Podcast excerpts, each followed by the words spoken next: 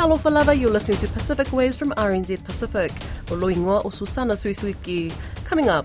I really feel that I have poison in my blood. I'm afraid for the next generation. Anti-nuclear activists gather in New Zealand's deep south, calling for recognition of intergenerational harm from nuclear testing. Also, Well, with a, with a spelling mistake, I mean, it, you, you could argue that the lawyer should have been a little bit more judicious. Criticism continues to beef up for Fiji's judiciary following lawyers' spelling kerfuffle. Later on, The ponds that have been created to hold the sludge temporarily don't seem to be working the way that they were meant to. locals in Rarotonga Cook Islands raise concerns around the sludge buildup from the new water system. An anti-nuclear activist in Tahiti Nui is renewing calls for recognition of the intergenerational harm inflicted by nuclear testing in the Pacific. Advocates and leaders from across the Pacific region are gathering in Otago, New Zealand for the Nuclear Connections Across Oceania conference. Leukemia survivor and anti-nuclear advocate Hinamoeura Cross is there. She told Lydia Lewis about her family's harrowing journey, her family affected by thyroid cancer following French nuclear testing between 1966 and 1996. For me, it's very important to continue the fight, not only in Tahiti, but to a community at the international and uh, also in the Pacific. It's why I, I'm here uh, in New Zealand and I want to meet other people and to see how we can uh, help each other because uh, for Tahiti, it's very difficult to fight uh, against France that those don't recognize uh, the effects of the nuclear uh, on our people and on our land. What are the effects on your people and on your land? I know that you have very personal connections regarding this. Yes, and uh, I, I started the fight in 2018. Just it was uh, very late. I was uh, 30 years old because of my education. I ne- never knew that they had 193.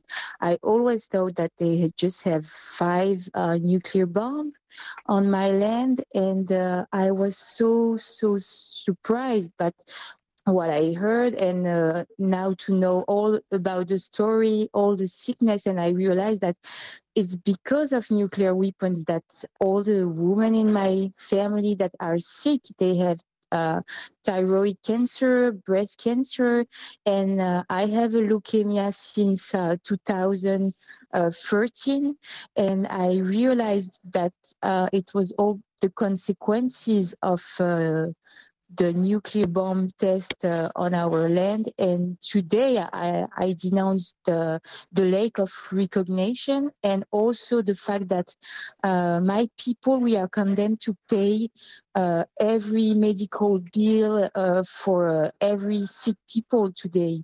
Who should pay?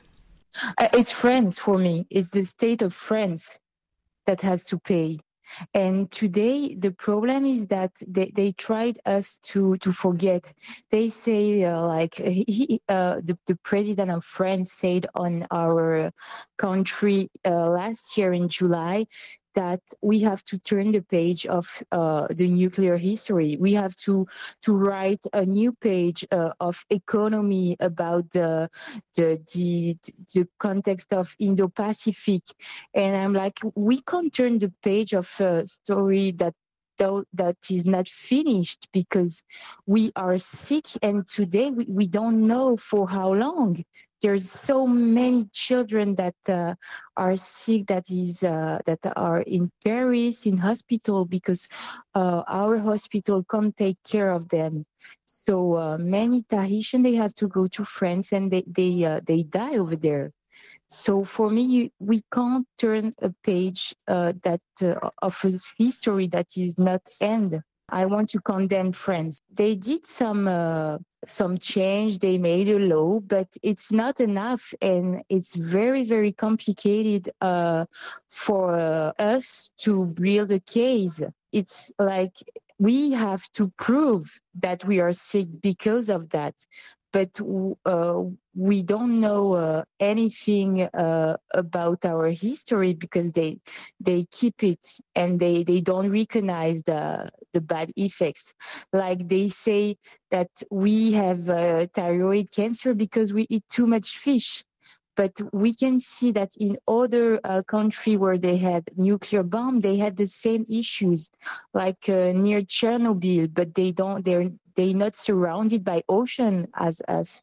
So we we really we are asking for recognition for truth and uh, for help from the international community to condemn and to, to force France to to pay for what they did and to help us.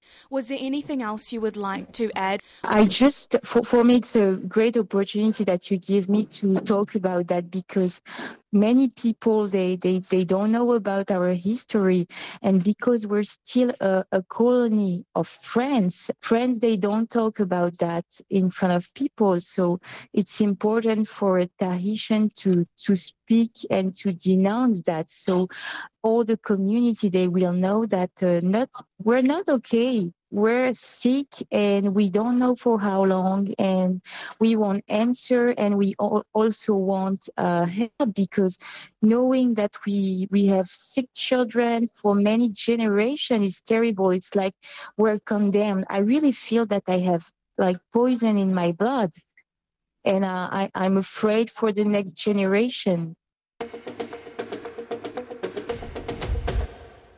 The Fiji judiciary continues to receive criticism over its judgment handed to high profile lawyer Richard Naidu for contempt of court charges. Mr. Naidu, a long-time critic of Fiji's government, has been convicted by the Suva High Court for pointing out a spelling error in a court decision on Facebook. This followed a complaint by Attorney General Aiyaz Sayed-Khaiyum. University of Waikato international law professor Alexander Gillespie says the ruling against Mr. Naidu was out of proportion. Our reporter Rachel Nath caught up with Professor Gillespie. The idea that you that a member of the legal profession does not bring the judiciary into disrepute is long standing. The and you see this in a number of countries, and it's one of the normal obligations with being a lawyer. The problem you have is that it has to be exercised reasonably, because if it's not exercised reasonably, then if it becomes too heavy handed, like what's happened here, the judiciary brings itself into disrepute. Right. Um. So, so understanding what you're saying is, is it okay then for lawyers to bring this kind of action to to, well, to the public's attention? As in a spelling mistake? Yes. Well, well, with a, with a spelling mistake, the, the I mean, it, you you could argue that the lawyer should have been a little bit more judicious and perhaps talked to them directly himself. And then they could have amended the mistake without it being public. But aside that, it should have been it should not have been dealt with in such a heavy-handed way where someone has effectively been censured to such a high degree because normally when someone is brings the judiciary into disrepute it's for or the, the legal profession into disrepute it's for a very significant type of event. And you could imagine like a a lawyer directly challenging a judge or being vulgar in court or speaking in a very angry type of way. Something like this is minor and it has created a disproportionate response to the lawyer. Mm. Yes, now that's interesting. Now, in terms of that and and what that not just the lawyer's case, but going forward from here, now that there's a case like this in Fiji's um, um, you know courts, this sets a precedence. That's right. What, in, in, in many ways, what you got to be looking for here is not the case itself, but the context that it's being applied within, because Fiji is one country among many where you're seeing a lot of pressure put upon those who express dissent. And sometimes, even if there is a legal foothold for applying this pressure, it can become disproportionate. And sometimes you will find the laws would be abused to make sure that those who are critical are kept silent. Yes, and I think that's one thing that's really important. What does this mean for the people of Fiji now? I mean, the whole premise of a de- democracy is for you to be able to, you know, question the uh, forearms of the government. Does, where does this put Fijians now in terms of being able to express their freedom of speech? It's different from the Fijian citizens having concerns, legitimate concerns, and expressing themselves with their freedom of speech and through a freedom of the press. But that's a different responsibility for a lawyer who often has a code of conduct that they have to perform with regards to the legal system and respect to the judiciary. What what it means is that lawyers will become much more scared of speaking out or doing anything which could potentially aggravate the authorities. But for the citizens themselves, their rights should still continue. But the context of Fiji, like many other countries, is that to speak out against the authorities is often quite dangerous in certain times. And so you have human rights concerns.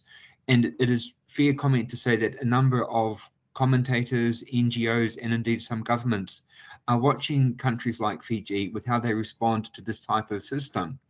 And that they, they have a the judiciary has a right to protect itself, but the attorney general should not be someone who is pushing disproportionate charges against lawyers because it ends up that action in itself will do more disrepute to the judiciary and the legal system of Fiji than what the lawyer himself did. Oh, that's very interesting. That is true. So it becomes um, a matter of the international community also looking into the Fiji legal system and the views that is being established right now based on this based on this particular case. That, that's right. Um, I mean, mm-hmm. it's common to have rules that say no member of the legal profession should bring the judiciary into disrepute, but the way that these are administered uh, are normally quite liberal. And so when mm-hmm. someone is sanctioned for bringing the judiciary into disrepute, it's normally for quite a heavy type of thing. It certainly wouldn't be for bringing to someone's attention a spelling mistake. Absolutely.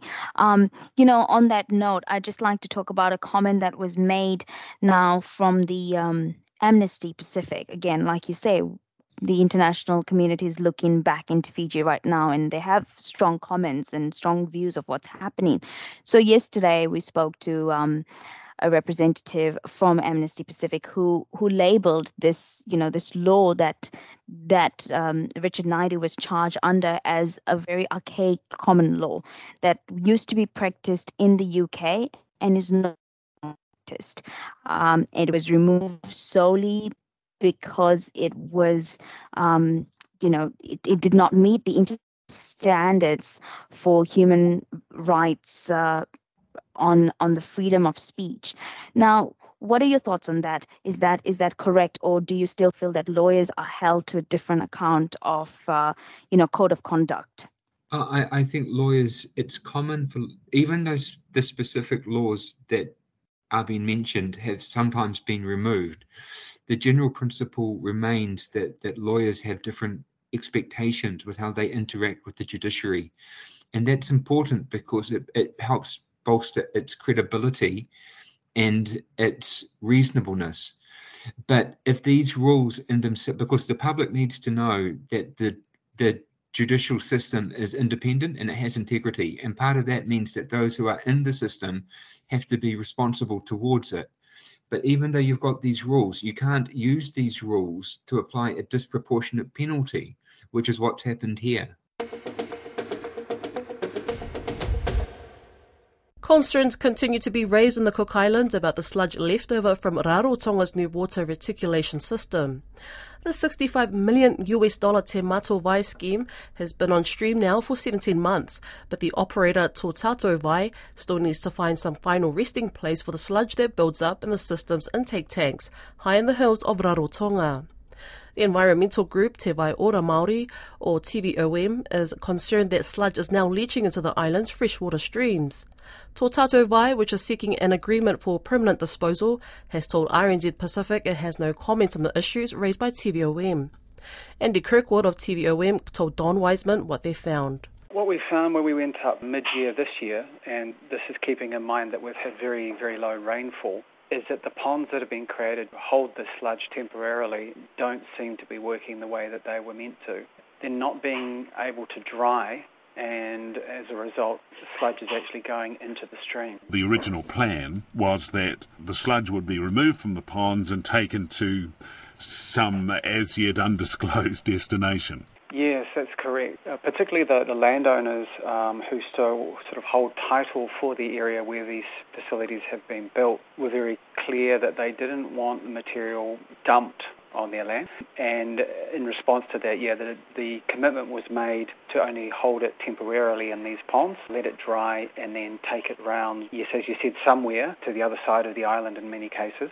Instead, what seems to have happened is there's been platforms cleared as well at these sites. So areas of the stream bank have been cut into. The sludge has been taken out of the ponds and piled on these platforms as a, an additional short-term storage strategy, but that was a surprise to us as well. It wasn't, again, the method of operation that was described back in 2021. Now, the company operating the water system, it needs to uh, get a final approval about what to do with all this material. Yes, the, the permit that was granted November last year was based on this approach to operating the system, so short-term storage and then the removal of the sludge. And this is an opportunity for that original permit to be reconsidered. And what Te Waiora Māori is, is asking for our Environment Service to do is to, to put the operation under a, a increased scrutiny. Rather than simply renew this permit, what needs to be considered is how the plants are being operated and where there's a need to task our water authority with modification to the infrastructure or to a different way of operating the system so as not to impact upon the environment. The critical thing, I guess, with this sludge is that it has a chemical in it that's used to take the debris out of the water at the at the intake point, uh, and it settles on the, the bottom of the intake tank. As long as it stays in that sort of situation or is carted away somewhere, it's uh, relatively inert and harmless. But as long as that problem is not sorted out, it poses a threat. Yes, the chemical that's been added tends to be concentrated, as, you, as you've said, in the solid material. And when no solid material is introduced to the environment, there's very little risk. But as soon as we have solid sludge going into the stream itself, that's where the environment is most sensitive to these types of changes. So chemical change, but also just increase in sediment. And there was also some uncertainty regarding the composition of the sludge it turns out that not only the main chemical, but some leftovers from manufacturing are accumulating in the sludge. And the impact of that byproduct of a manufacturing process is uncertain. We just actually don't know what happened when there are elevated levels of sulfate in the stream. So, your organisation, you want what to happen when this goes to the Environment Authority? Firstly, there needs to be acknowledgement by our water authority that there are issues to be addressed. As long as operation continues without public awareness of what's happening at the at the intakes, then we're unable to work collectively to identify potential solutions. There's no monitoring in place, and there's a lot of uncertainty regarding the best way forward. So, first off, we, we really need our Environment Service to get information from our water authority directly. Our understanding is that's what our Environment Service is resourced to do, to do investigation, to support with monitoring and reporting, and to ensure that there are these protections to keep our stream flowing and free from pollution. And one of the big issues at, right at the moment has been a lack of rain, and things have nothing's been flowing very much. This was a surprise to us. We anticipated that the biggest problems, if there were any, would occur if we had torrential rain, when there would be flooding, and, and obviously if you've got flooding, then might be more water going into these ponds. Instead, we've had very, very little rain, and that's why we look at the pond function and say, well, how can they be full of water when there's been no rain? All of this water is coming out of operating the system. So it's entirely on the shoulders of uh, Te Vai to manage that process. But yeah, we were we were quite surprised that drought conditions were going to put pressure on the ongoing maintenance and management of the system. That's Pacific Waves for today. Remember, you can download us for free to your device from Spotify, iHeart, or Apple Podcasts.